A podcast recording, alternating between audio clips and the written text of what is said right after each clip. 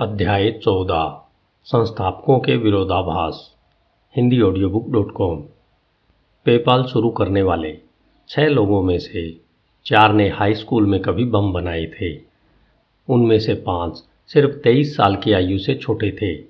हम में से चार संयुक्त राज्य अमेरिका के बाहर पैदा हुए थे।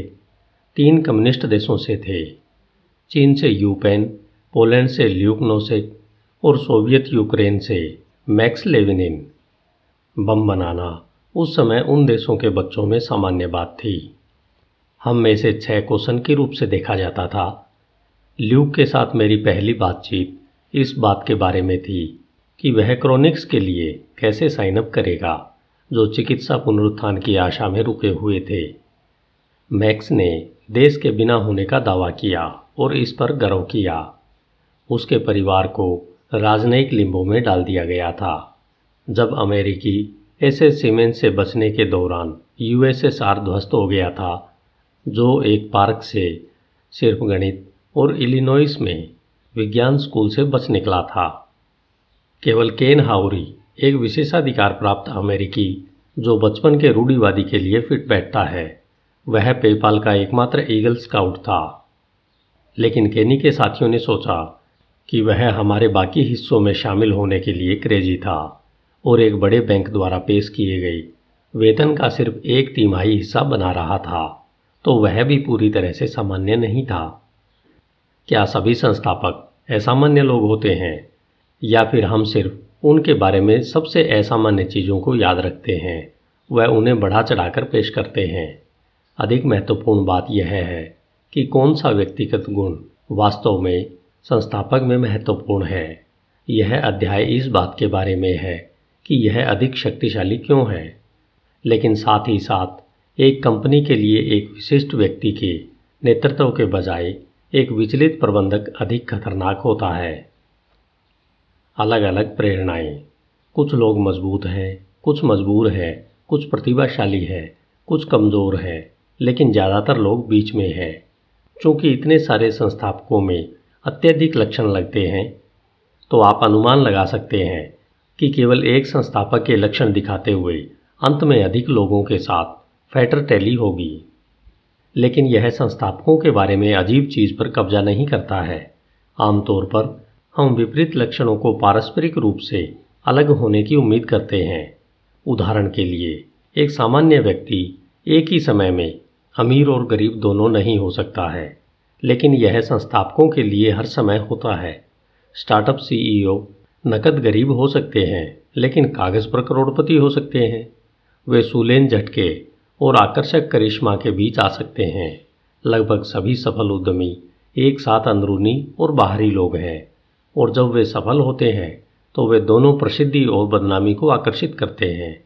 जब आप उन्हें बाहर निकालते हैं तो संस्थापक के लक्षण एक सामान्य वितरण का पालन करते हैं। लक्षणों का यह अजीब चरम संयोजन कहाँ से आता है? वे जन्म से उपस्थित हो सकते हैं या किसी व्यक्ति के पर्यावरण से प्राप्त हो सकते हैं। लेकिन शायद संस्थापक वास्तव में उतना चरम नहीं होता जितना वे दिखते हैं। क्या वे रणनीतिक रूप से कुछ गुणों को बढ़ा चढ़ाकर दिखा रहे हैं? या यह संभव है कि हर कोई उन्हें बढ़ा चढ़ाकर पेश करता है? ये सभी प्रभाव एक ही समय में उपस्थित हो सकते हैं, और जब भी वे उपस्थित होते हैं तो वे शक्तिशाली रूप से एक दूसरे को मजबूती देते हैं। यह चक्र आमतौर पर असामान्य लोगों के साथ शुरू होता है और उनके साथ काम करता है और अधिक असामान्य लग सकता है। उदाहरण के लिए, वर्जिन ग्रुप के अरबपति संस्थापक सन रिचर्ड ब्रेनसन को लें। उन्हें एक प्राकृतिक उद्यमी के रूप में वर्णित किया जा सकता है। ब्रासन्स ने 16 साल की उम्र में अपना पहला व्यवसाय शुरू किया और केवल 22 में उन्होंने वर्जिन रिकॉर्ड्स की स्थापना की। लेकिन उनके नाम के अन्य पहलुओं, ट्रेडमार्क शेयर के कम प्राकृतिक है। एक संदिग्ध व सटीक रूप से पैदा नहीं हुआ था, जैसा कि ब्रेसेंस ने अपनी अन्य चरण गुणों को बढ़ाया है। मीडिया ने उत्सुकतापूर्वक उसे सिंहासन दिया है। ब्रासंस वर्जिन किंग है, पीआर का निर्विवाद राजा, brand of kinging, the king of the desert and space. जब वर्जिन अटलांटिक एयरवेज ने यात्रियों की सेवा करना शुरू किया तो वह पे ब्रांसेस के चेहरे की तरह आकार के बर्फ़ के क्यूब के साथ आइस किंग बन गया। क्या ब्रेसन सिर्फ़ एक सामान्य व्यवसायी है जो एक अच्छी पीआर टीम की मदद से मीडिया द्वारा शेयर बना हो? या क्या वह खुद पत्रकारों द्वारा अकेले ब्रांडेड प्रतिभाशाली पैदा हुआ है, जो छेड़छाड़ करने में इतने अच्छे हैं यह कहना मुश्किल है, शायद वह दोनों ही है। एक और उदाहरण शान पार्कर का है, जिसने अंतिम बाहरी स्थिति के साथ शुरुआत की। आपराधिक शान, हाई स्कूल में एक सावधान हैकर था, लेकिन उनके पिता ने फैसला किया कि शॉन 16 साल के लिए कंप्यूटर पर बहुत अधिक समय बिता रहा था। इसलिए एक दिन उन्होंने शान के कीबोर्ड मिड हैक को हटा दिया। शॉन लॉग आउट नहीं कर सका। एफबीआई ने देखा कि जल्द ही संघीय एजेंट उसे गिरफ़्तार कर रहे हैं। शोन एक मामूली इंसान था, क्योंकि वह आसानी से पकड़ा गया। अगर कुछ भी हो तो प्रकरण ने उसे उकसाया तीन साल बाद उन्होंने नेपस्टर की स्थापना की। पीयर टू पीयर फ़ाइल साझा करने की सेवा ने अपने पहले वर्ष में 10 मिलियन उपयोगकर्ताओं को एकत्रित किया, जो इसे हर समय के सबसे तेज़ी से बढ़ते व्यवसायों में से एक बना देता है। लेकिन रिकॉर्ड कंपनियों ने मुकदमा दायर किया और संघीय न्यायाधीश ने इसे शुरू करने के 20 महीने में ही बंद कर दिया। केंद्र में एक वायुमंडलीय अवधि के बाद शोन फिर से बाहरी व्यक्ति होने के लिए वापस आ गया था। फिर फेसबुक आया। 2004 में शोन ने मार्क जूबरकर से मुलाकात की। फेसबुक के पहले वित्त पोषण पर बातचीत करने में मदद की और कंपनी के संस्थापक अध्यक्ष बने। उन्हें 2005 में दवा उपयोग के आरोपों में काम के बीच से ही गिरफ़्तार किया गया, लेकिन इससे केवल उनकी कुख्यातता बढ़ गई। जब से जस्टिन टिम्बरलेक ने उन्हें सोशल नेटवर्क में चित्रित किया, तब शॉन को अमेरिका के सबसे अच्छे लोगों में से एक माना जाता है। जेट्टी अभी भी अधिक प्रसिद्ध है, लेकिन जब वह सिलिकॉन वैली का दौरा करता है तो लोग पूछते हैं कि वह शॉन पार्कर ही है ना? दुनिया के सबसे प्रसिद्ध संस्थापक लोग भी हैं। एक कंपनी के बजाय हर सेलिब्रिटी एक व्यक्तिगत ब्रांड बनती है और उसे संजोती है। उदाहरण के लिए, लेडी कागा सबसे प्रतिभाशाली जीवित लोगों में से एक बन गई। लेकिन क्या वह भी असली व्यक्ति है? उसका असली नाम एक रहस्य नहीं है, लेकिन लगभग हर कोई जानता है या इसकी परवाह नहीं करता है। वह ऐसी वेशभूषा पहनती है ताकि किसी भी अन्य पहनने वाले को अनैच्छिक मनोविज्ञान के खतरे में डाल दिया जा सके। गागा आपको विश्वास दिलाएगी कि वह इस तरह पैदा हुई थी, जैसे कोई और पैदा नहीं हुआ है। उसके सिर से बाहर आने वाले सींगों के साथ एक जोम्बे की तरह दिख रही है, इसलिए गागा को स्वयं निर्मित मिथक होना चाहिए। राजा कहाँ से आते हैं? मानव मामलों में संस्थापक आंकड़े नए नहीं हैं। ये पौराणिक कथाओं से भरे हैं। ओडिपस अंदरूनी और बाहरी व्यक्ति है। उसे एक शिशु के रूप में त्याग दिया गया था, लेकिन वह एक शानदार राजा बना, जो स्पीकन्स की पहली को हल करने के लिए पर्याप्त स्मार्ट था। रोमुलस और रिमस शाही खानदान में पैदा हुए थे और अनाथों के रूप में त्याग दिए गए थे। जब उन्होंने अपनी वंशावली की खोज की तो उन्होंने एक शहर खोजने का फैसला किया। लेकिन वे इस बात पर सहमत नहीं हो सके कि उसे कहाँ से शुरू किया जाए। जब रिमन ने रोमुलस का निर्माण किया तो रोमन के किनारे पर विजय प्राप्त की। उन्होंने घोषणा की, उनका नाश करो जो दीवार पर चढ़ेगा। कानून निर्माता और कानून ब्रेकर, आपराधिक बहिष्कार और राजा ने रोम को परिभाषित किया। रोमुलस एक आत्म विरोधी अंदरूनी व्यक्ति था। सामान्य लोग ओडिपस या रोमुलस की तरह नहीं है, जो वास्तव में जीवन को पसंद करते हैं। उनके बारे में पौराणिक संस्करणों में केवल चरम सीमाएँ याद की जाती है, लेकिन असाधारण लोगों को याद रखने के लिए, पुरातन संस्कृतियों के लिए यह इतना महत्वपूर्ण क्यों है? प्रसिद्ध और कुख्यात हमेशा सार्वजनिक भावनाओं में याद रहते हैं। समृद्धि के लिए उनकी प्रशंसा की जाती है और दुर्भाग्य के लिए दोषी ठहराया जाता है। आदिम समाजों को सबसे ऊपर एक मौलिक समस्या का सामना करना पड़ा। अगर उन्हें रोकने का कोई तरीका नहीं था तो वे संघर्ष से अलग हो जाएँगे। इसलिए जब भी पीड़ाएँ, आपदाएँ या हिंसक प्रतिद्वंदियों ने धमकी दी, समाज के लिए एक ही व्यक्ति पर पूरा दोष डालना फ़ायदेमंद था। कोई भी इस पर सहमत हो सकता था, जिसे हम बलि का बकरा कहते हैं। एक प्रभावी बलि का बकरा कौन बनाता है? संस्थापकों की तरह बलि का बकरा चरम और विरोधाभासी आंकड़े हैं। एक तरफ़ वह कमज़ोर है, वह अपने शिकार को रोकने के लिए शक्तिहीन है। दूसरी तरफ़ जो दोष लेने से संघर्ष को कम कर सकता है, वह समुदाय का सबसे शक्तिशाली सदस्य है। बलि से पहले बकरों की अक्सर देवताओं की तरह पूजा की जाती थी। एस्टेक्स ने अपने पीड़ितों को उन देवताओं के सांसारिक रूपों में माना जिनके लिए उन्हें बलिदान दिया गया था। जब तक आपका संक्षिप्त शासन समाप्त नहीं हो जाता, तब तक आप त्योहारों में अच्छे कपड़े पहन सकते हैं। ये राजशाही की जड़ें हैं। हर राजा एक जीवित भगवान था और हर भगवान एक हत्यारा राजा था। शायद हर आधुनिक राजा सिर्फ़ एक बलि का बकरा है, जो अपने स्वयं की बलि में देरी करने में कामयाब रहा है। American royalty. कुछ हस्तियाँ जिन्हें अमेरिकी रॉयल्टी माना जाता है, हम अपने पसंदीदा कलाकारों को भी शीर्ष देते हैं। एल्विस प्रेसली चट्टान का राजा था, माइकल जैक्सन पॉप का राजा था, ब्रिटनी स्पियर्स पॉप राजकुमारी थी। एल्विन अधिक वज़न के कारण अपने शौचालय पर बैठे बैठे सत्तर के दशक में स्वयं को नष्ट कर दिया और अकेले मर गए। आज उनके प्रतिरूपण करने वाले वसा और स्केची है, दुबला और कूल नहीं। माइकल जैक्सन प्यारे बाल सितारे से एक अनियमित शारीरिक रूप से प्रतिकूल नशे की लत के कारण काल में गए। दुनिया ने अपने परीक्षणों के विवरण में खुलासा किया। ब्रिटनी की कहानी सभी से नाटकीय है। हमने उसे कुछ भी नहीं बनाया। वह किशोर के रूप में सुपर स्टारडम तक पहुँच गई, लेकिन फिर सब कुछ गिर गया। उसने अपना सिर मुड़वा लिया। घोटाले और अत्यधिक प्रचारित अदालत के मामले में अपने बच्चों को लेने के लिए गवाह दी। क्या वह हमेशा थोड़ा पागल थी? क्या प्रचार सिर्फ़ उसे मिला या उसने और अधिक प्रचार पाने के लिए यह सब किया? कुछ गिरने वाले सितारों के लिए मृत्यु पुनरुत्थान लाती है। जेनिस जोल्पिन जिम मैरिसन और कर्ट कोर्बेन की उम्र में इतने सारे लोकप्रिय संगीतकारों की मृत्यु 27 साल की उम्र में ही हो गई।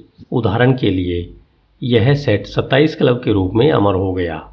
2011 में क्लब में शामिल होने से पहले एमी वाइन हाउस ने गाया। उन्होंने मुझे जीवन देने के लिए कोशिश की, लेकिन मैंने कहा, नहीं नहीं नहीं।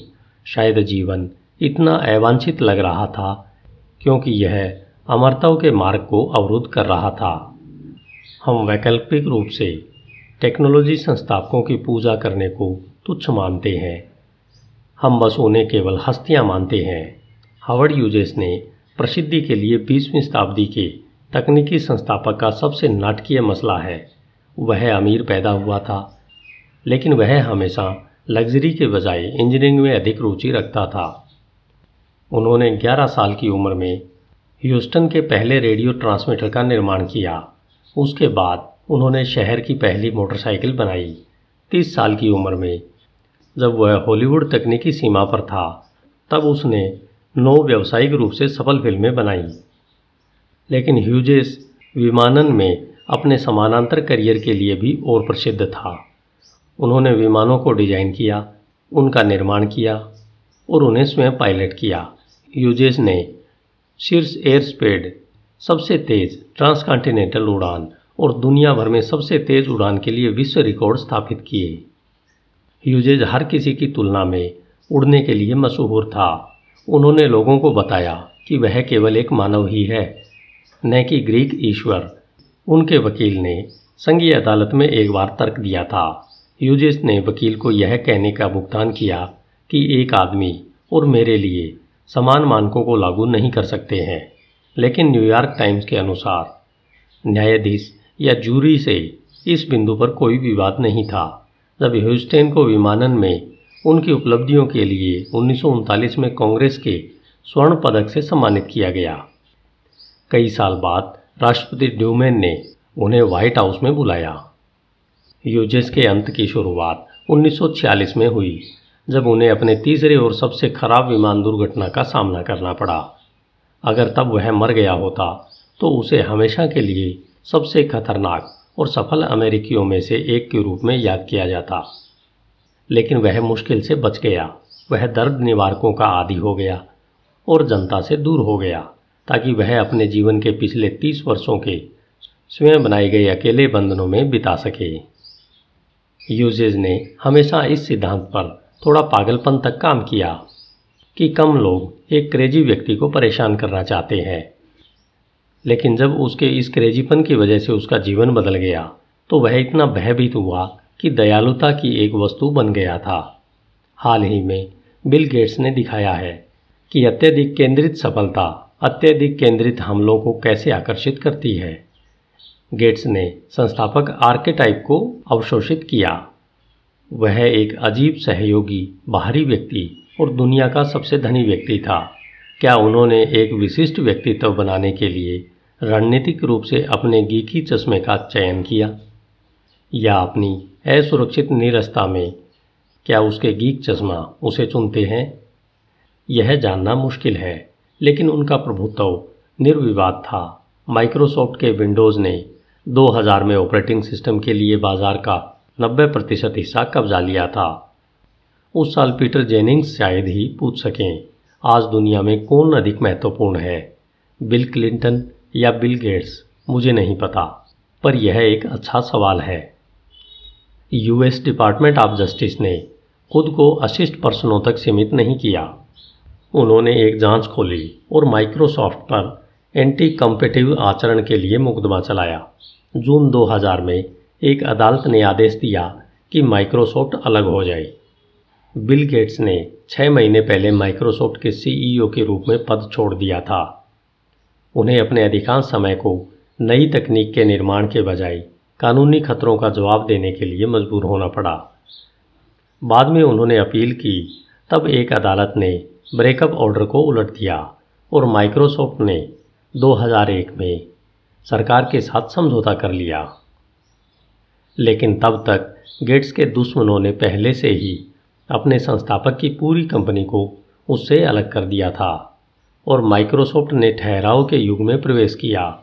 आज गेट्स को टेक्नोलॉजिस्ट के बजाय एक परोपकारी के रूप में जाना जाता है। राजा की वापसी। जैसे ही माइक्रोसॉफ्ट पर कानूनी हमला बिल गेट्स के प्रभुत्व को समाप्त कर रहा था, स्टीव जोब की एप्पल में वापसी ने कंपनी के संस्थापक के अपरिवर्तनीय मूल्य का प्रदर्शन किया। कुछ मायनों में स्टीव जॉब और बिल गेट्स एक दूसरे के विरोधी थे।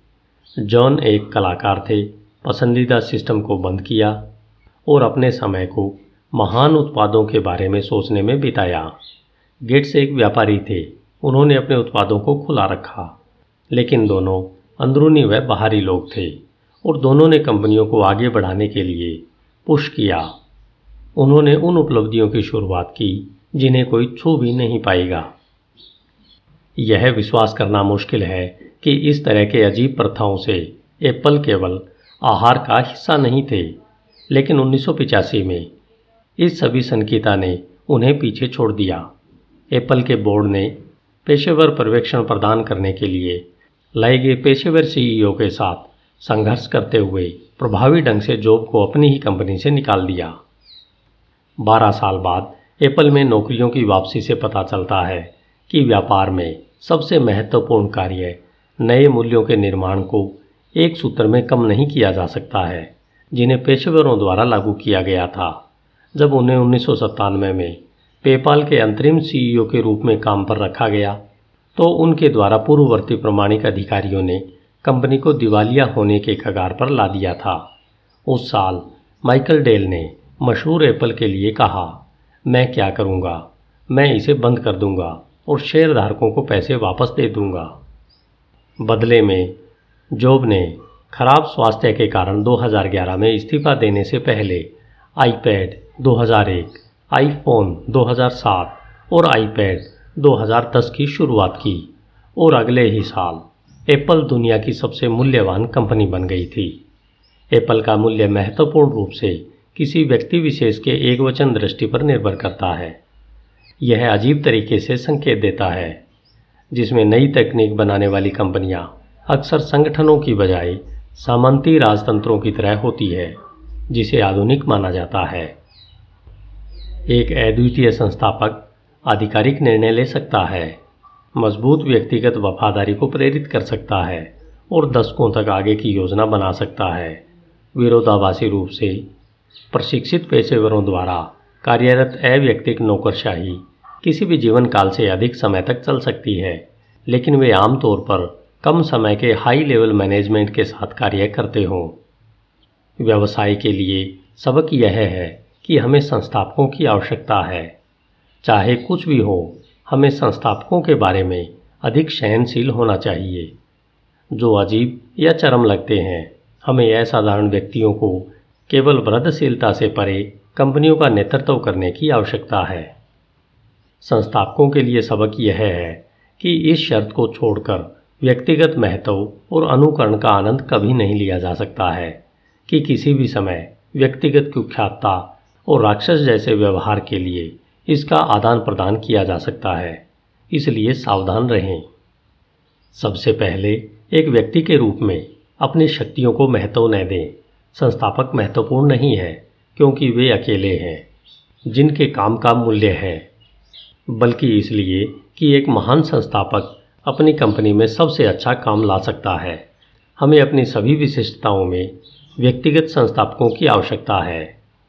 इसका मतलब यह नहीं है कि हमें एन रेंडियन प्राइम मूवर की पूजा करने के लिए बुलाया जाता है, जो उनके चारों ओर से हर किसी से स्वतंत्र होने का दावा करते हैं।